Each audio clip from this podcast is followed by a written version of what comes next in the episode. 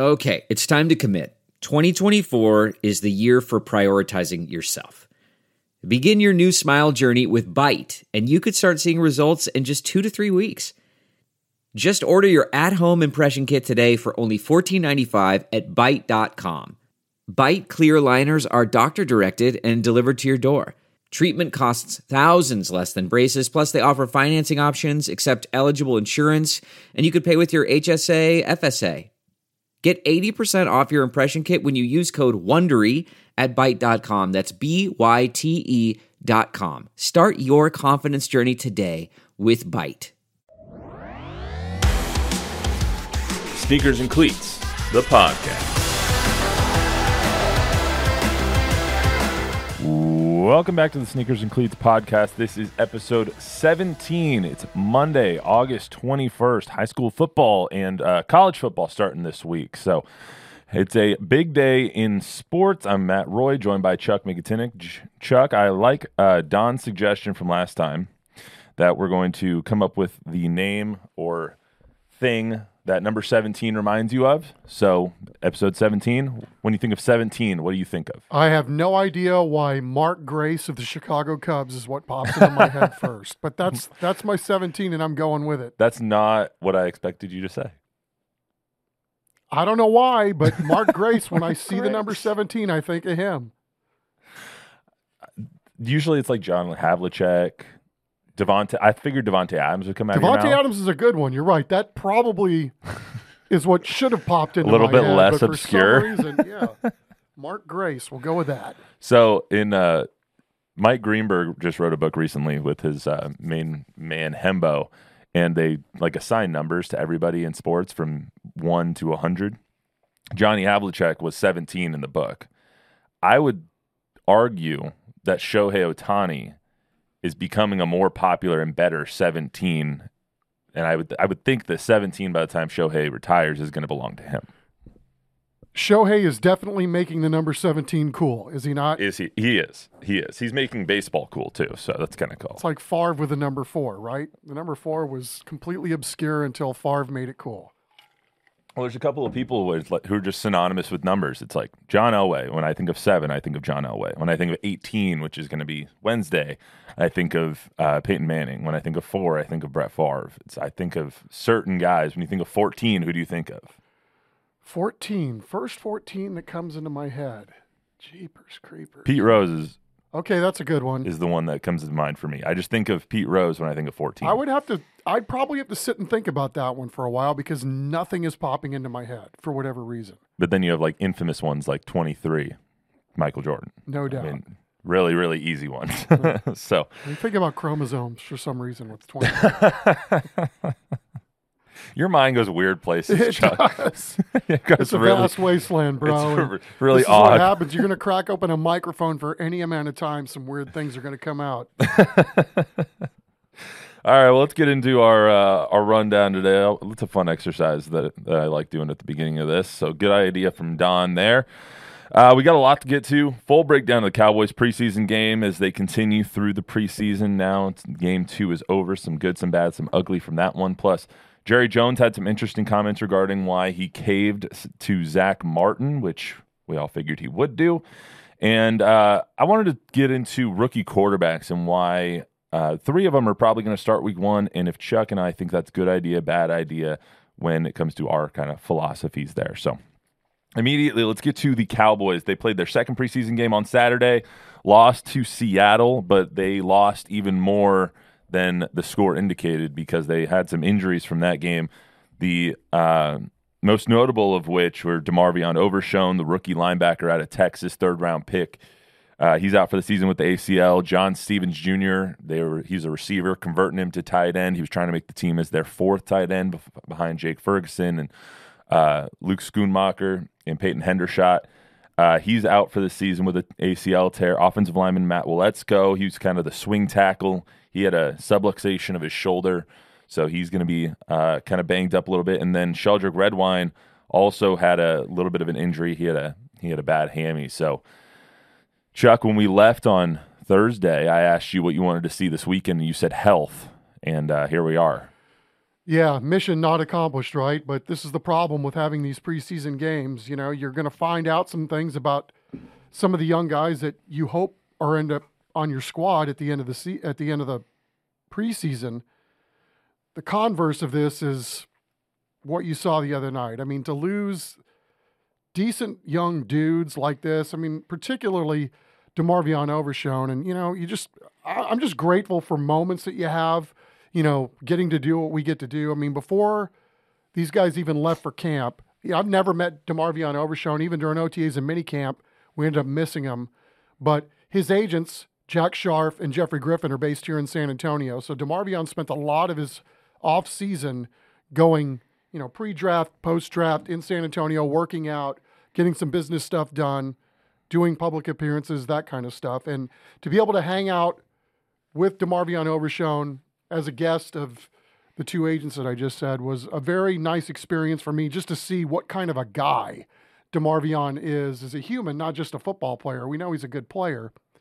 But I mean, he he signed, he was over at the steakhouse over there on I-10 and you know, took pictures with everybody and it wasn't stack and rack style. It was he had human experiences with everybody that was there. In fact, there were some Oiler fans from back in the day. They were my age that were there, and they're like, "We hate the Cowboys. We're Oiler fans. We've kind of gravitated towards the Titans." And it's like, well, if I were you, I would go make a human connection with DeMarvion Overshown because you may hate the Cowboys, but there's no way you can hate this kid as a human. I mean, he's just a great young guy, good worldview, you know, comes from a small town, humble upbringings, but none of that's left him through all of this notoriety and celebrity that he's accrued on his way up the football scale. So, you know, personally, this one hurts a little bit because it was going to be fun to watch him, to see how he developed during his first year, to see the athleticism. I think a lot of people saw that.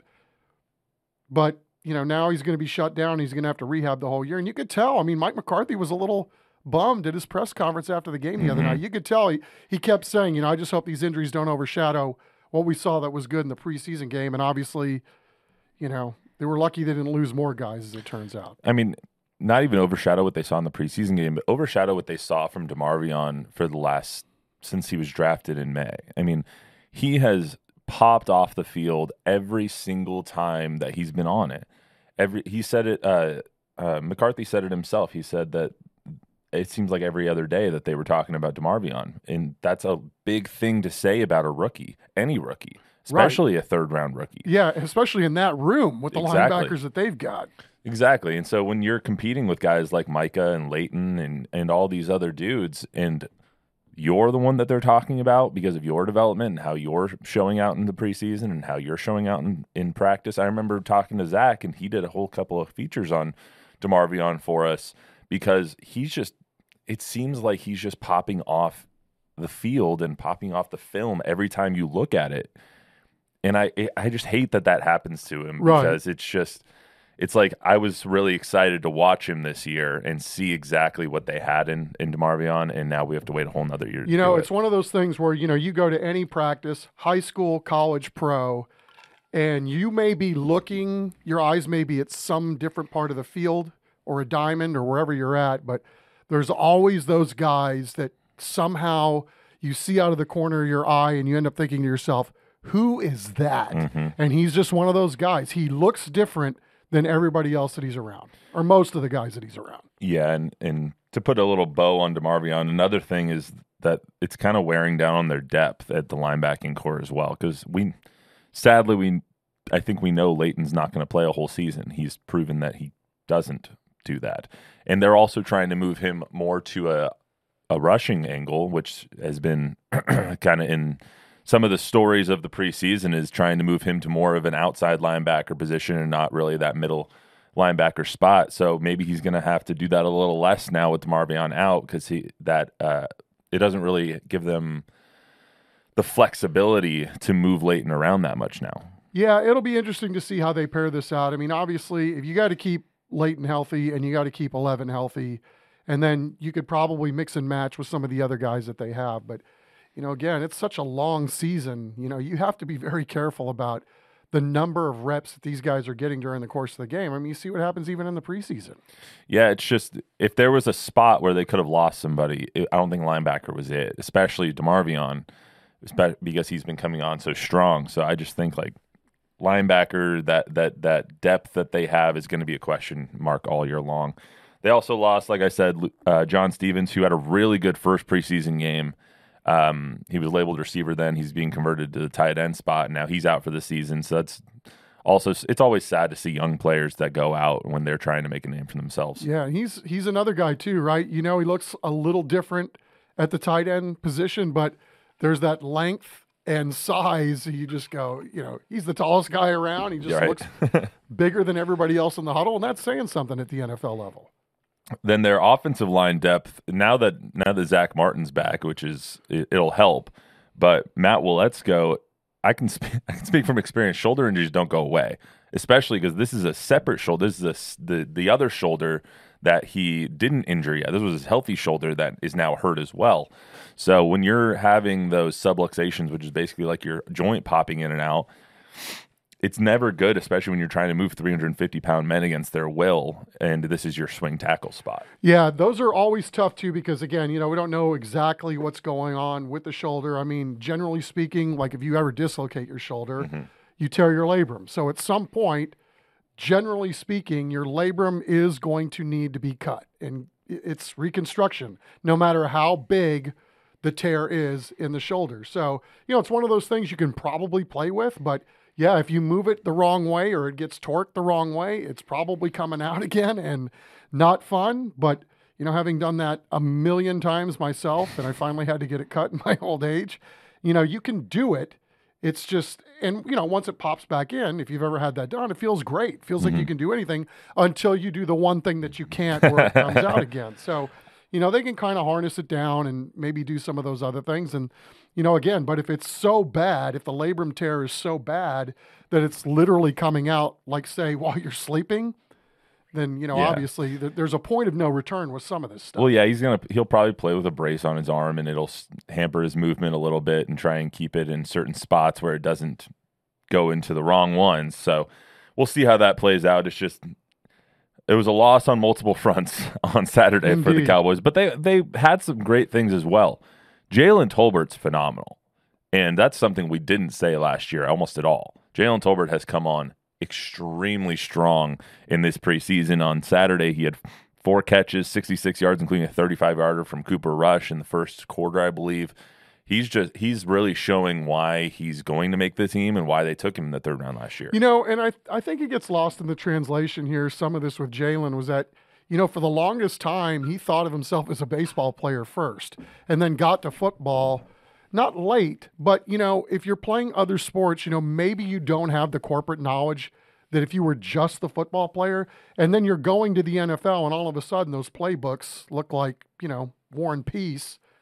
And there's a lot to digest in that regard. I mean, he just looks like he's playing more free, right? He knows the system, he knows where he's supposed to be he's thinking less and playing more. And uh, I don't think there's any question that he's made a huge leap. It's almost between like the, last year to this year. It's almost like the pressure's off of him because last year was first one without Amari Cooper, and it's like he was kind of trying to come in and fill that role instead of CD needed to elevate his game, and he did.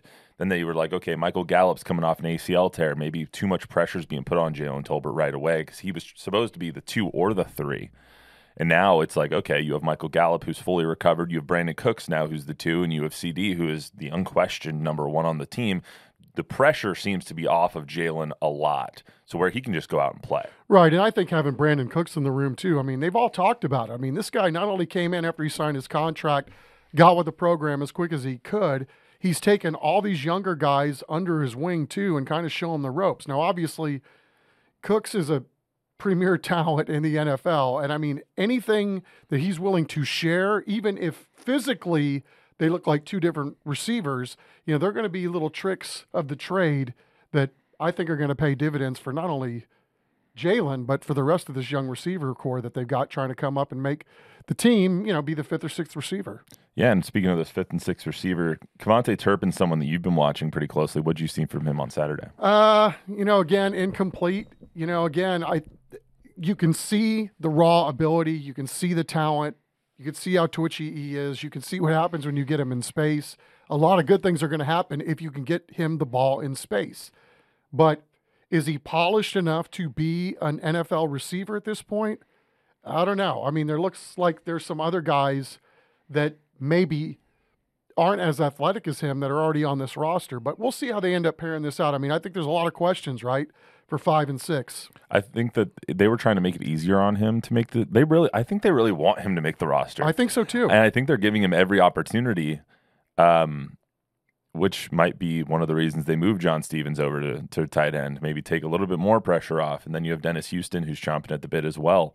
But I don't know. There's something that he's just not selling himself enough and taking advantage of those opportunities to the fullest extent that he can. Yeah, I'm kind of with you on that one too, because you know it's the the double edged sword, right? You have this raw talent, and you see the ability that's there, but at some point you are going to run out of opportunities because you know if you say that athletically that Turpin is way more athletic than Dennis Houston, but if you're not in the right spots, if you're not, you know, if you're not catching the ball consistently enough, at some point you may say to yourself, well, okay, maybe this is all Dennis Houston's ever going to be, and he doesn't have the ability that Turpin has. But the bottom line is, right now, if we're going and getting ready to go play some games, at some point you've got to have somebody that you're comfortable with putting him on the field. One thing I think that we know for sure at this point is that the Cowboys running back room is I wrote down a bad word, but really, really, really good.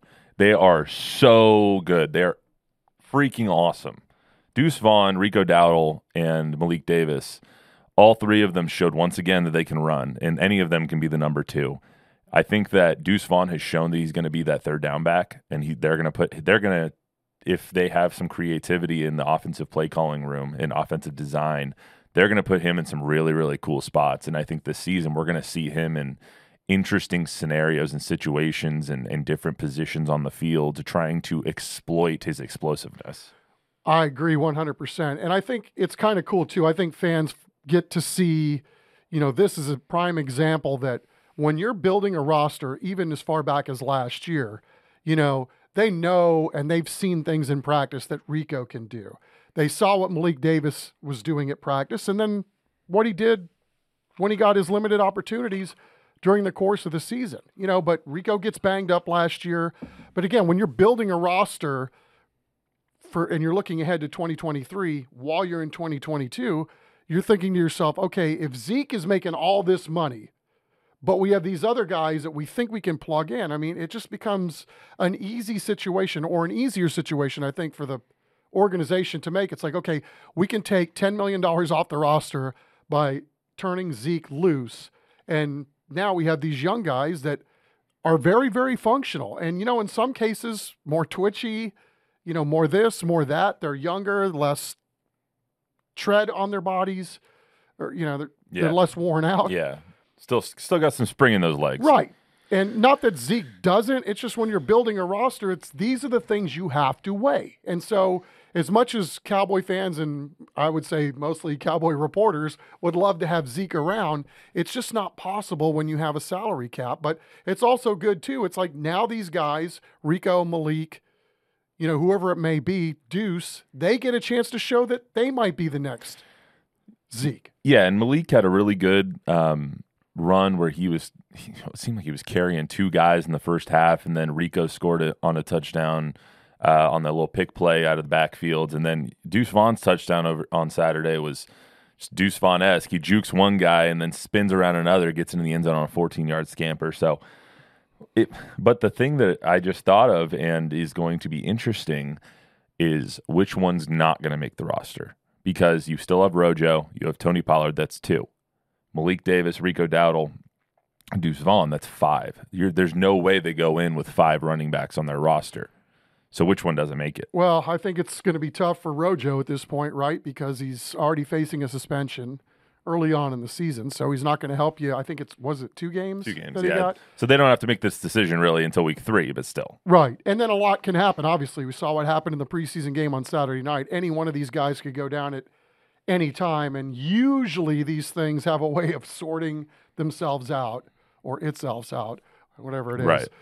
By the time you get to either the regular season or you know even through the preseason. So there's numbers right now, but you're right; they don't have to be pressed to make a decision just yet. Because I think if you put any of those three guys, uh, Rico, Deuce, or Malik Davis, on the uh, practice squad, I think they get snapped up pretty pretty quickly, especially Deuce.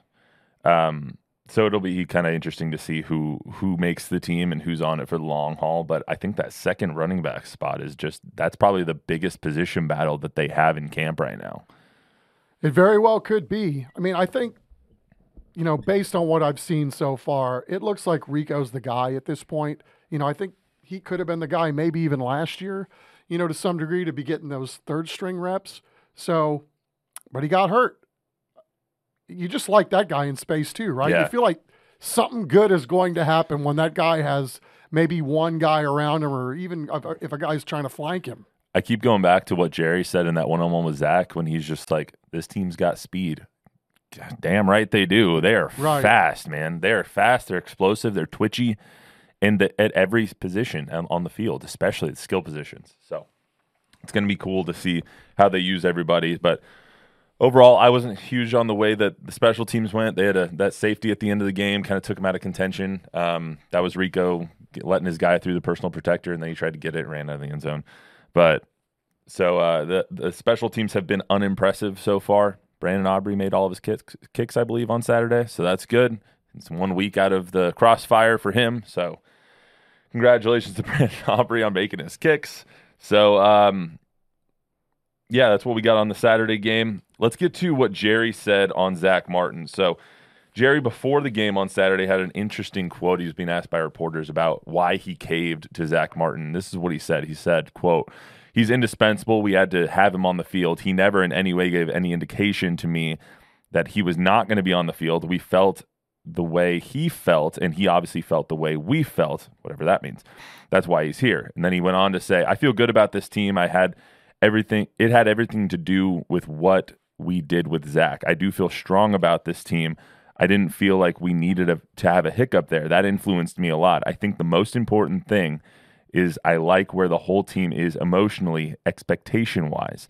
I think Mike and the coaches have done a great job. We didn't need to have any downers. So, when you hear that, Chuck, what do you think of? Well, the two lines that stand out to me are I didn't feel like we needed to have a hiccup there. And the next one is we didn't need to have any downers right? And I guess from the 40,000 foot view, that's probably the best way of looking at this, and probably why Jerry ended up falling on the sword in this particular case. Because if he does really feel good about this team, if the coaching staff feels good about the team, if this team feels good about itself going into the season and where they are physically, mentally, you know, the scheme, all that stuff to have a distraction with one of your best players potentially not being there or get to the point where there's a point of no return where they have to trade him, any of those things, I don't think, based on what Jerry said, that he wanted to tempt fate. It's we have these things in place.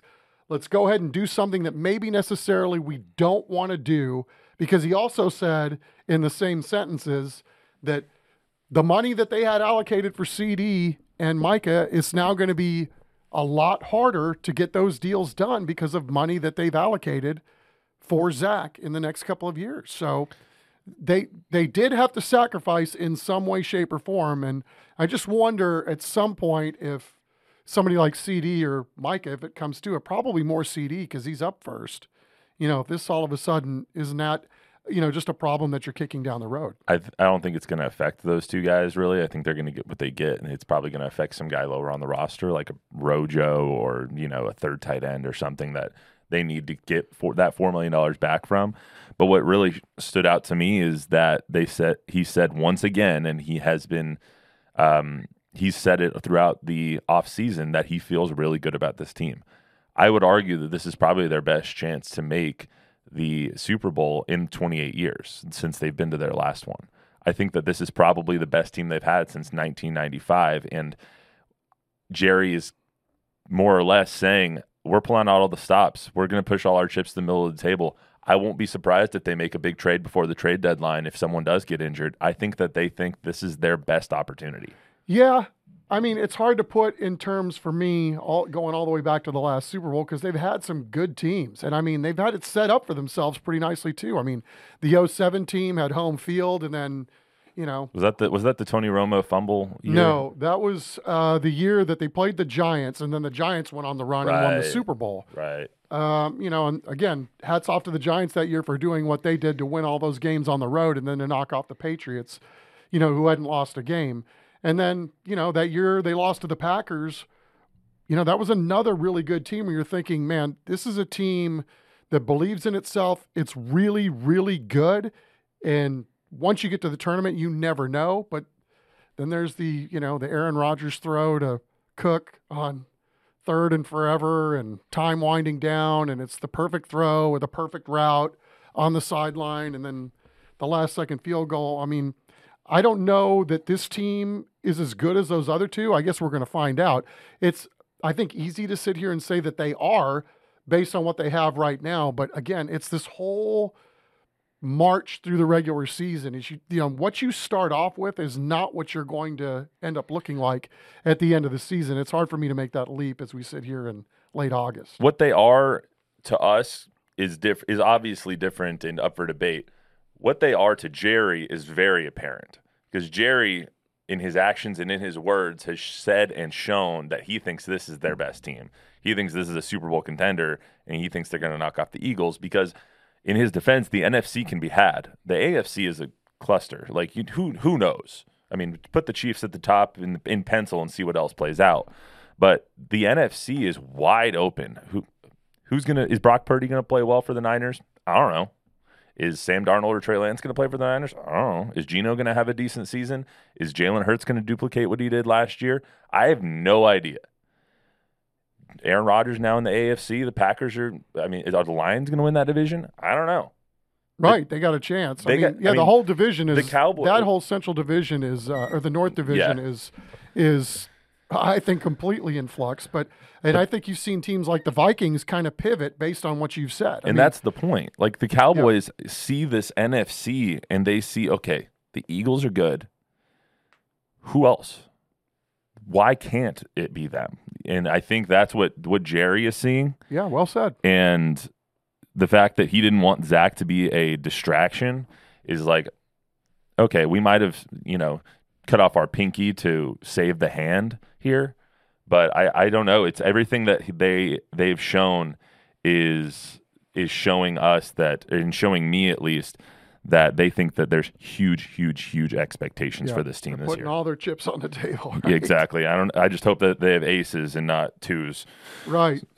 so let's get to one other topic uh, today that I wanted to discuss because I, th- I w- I just think it's an endlessly fascinating one. Um, you've seen over the last ten years or so rookie starters coming in and starting right away, rookie players, especially quarterbacks. This year you have Bryce Young who got taken one, C.J. Stroud at two to the Texans, and four was Anthony Richardson to uh, the Colts. All three of which lining up to be the starters. Anthony Richardson already named, Bryce Young already named. C.J. Stroud hasn't been named yet, but pretty sure that's coming. Um, C.J. Stroud obviously more on our radar since the Texans down here in Texas. So, but I don't really know what I think about that because I think it's a case by case basis. But uh, overall, I usually tend to believe that starting rookies game one uh, at the quarterback position is a bad idea. It sure seems like it on a lot of levels, right?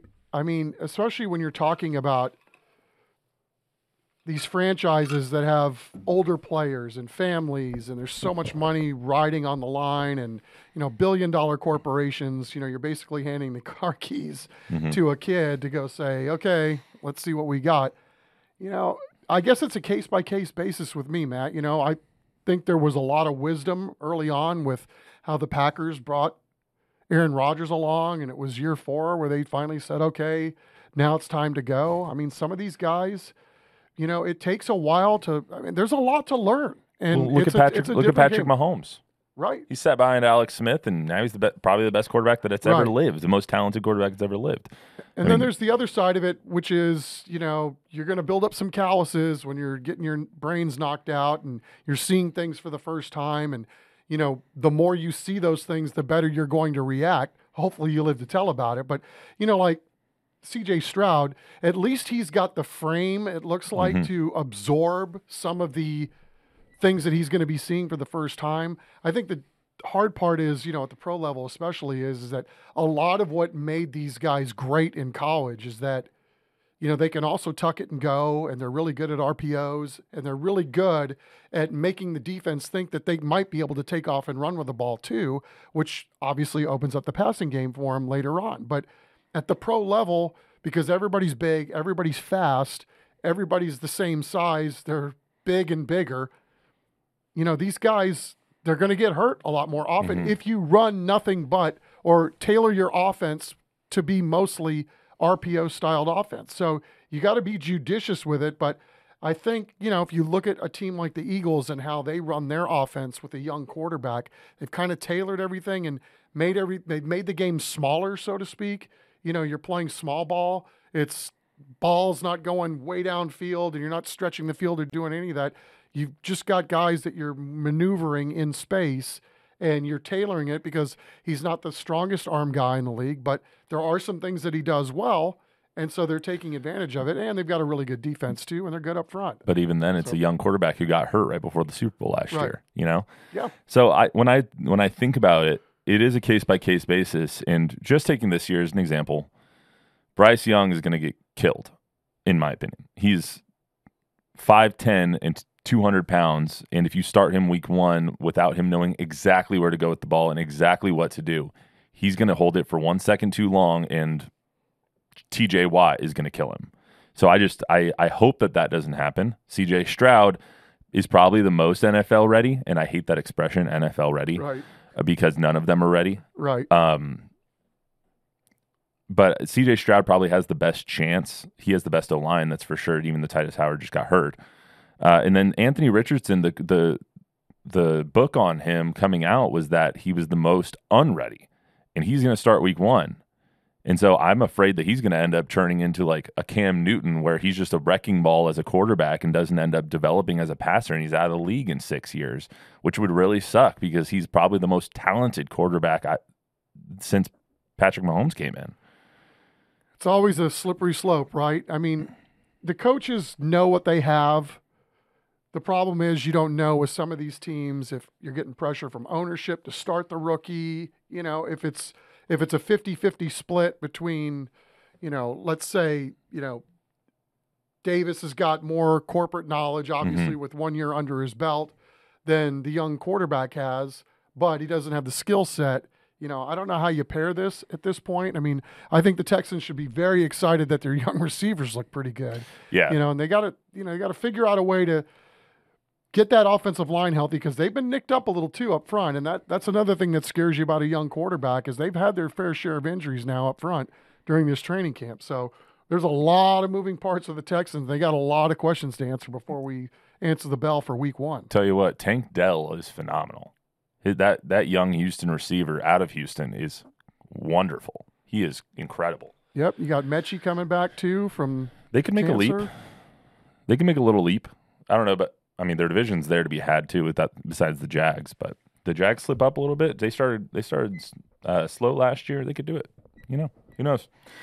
Um, that's what we got for this week. Uh, but very excited to tell you that on Wednesday, when Chuck and I return, not Thursday this week, it'll be Wednesday. We'll have our high first high school athletics episode of the season. It's very very exciting. So every Wednesday from now until the end of the school year, we'll be dropping an episode previewing the week's biggest games, highlighting local athletes.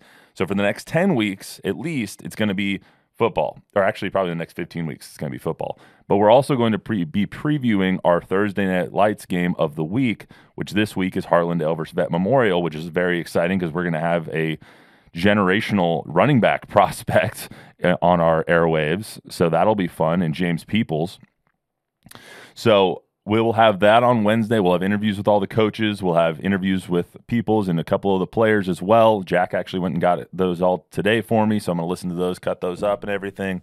But Chuck, very exciting getting some high school football going on now. It is. I enjoyed talking with the Veterans Memorial coach today, and it started to feel like Monday of game week, right? Right. You go through the usual routine of picking up the phone and starting to make some phone calls to get some intel as to what you think you might be seeing on Thursday night.